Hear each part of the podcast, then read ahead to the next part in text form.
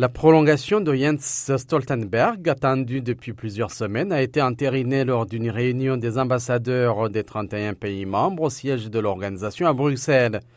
Elle signifie qu'il sera présent en juillet 2024 au sommet du 75e anniversaire de l'OTAN à Washington, après une décennie à la tête de l'organisation.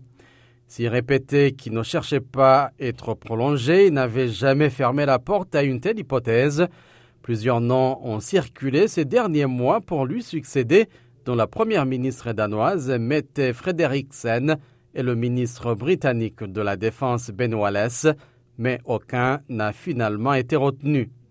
Le président américain Joe Biden a salué le leadership constant de Jens Stoltenberg, qualifiant l'alliance militaire de plus forte, plus unie et déterminée que jamais. L'invasion de l'Ukraine par la Russie a bouleversé la sécurité en Europe et rebattu les cartes, poussant la Finlande et la Suède à vouloir rejoindre le parapluie protecteur de l'OTAN. Le sort de la Suède se heurte encore aux objections de la Turquie. Des pourparlers sur ce dossier sont prévus jeudi à Bruxelles avec des représentants des deux pays.